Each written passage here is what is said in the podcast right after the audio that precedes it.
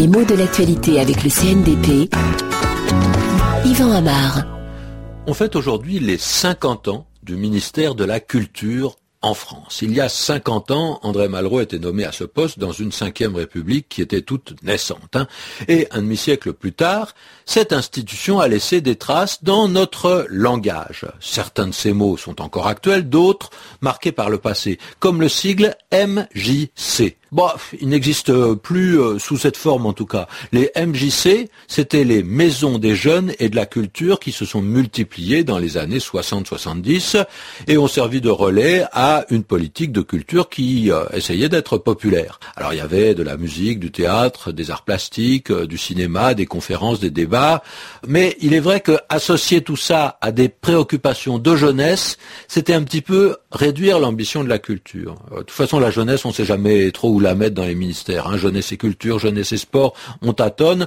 Aujourd'hui, on parle plutôt des maisons de la culture tout court. On mentionne plus les jeunes parce qu'ils ont vieilli d'une certaine façon. Et puis hors de France, on parle des centres culturels. Mais le mot culture, en se répandant, il a pu changer d'usage et il a multiplié ses significations.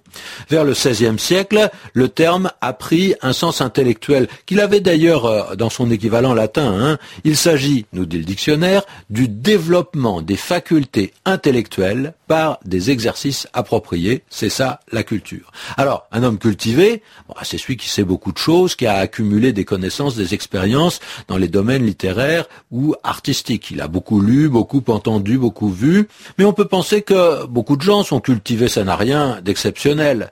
Alors parfois on entend une autre expression, c'est un homme de culture ou c'est une femme de culture. Ah là, c'est tout de suite autre chose. Hein. Ça veut dire que c'est quelqu'un d'une grande, profonde culture, comme si on voulait redonner un sens fort à cette expression. C'est presque un superlatif. Mais attention, un superlatif à l'allure discrète, hein, à l'élégance très distinguée, pas tapageuse. Hein.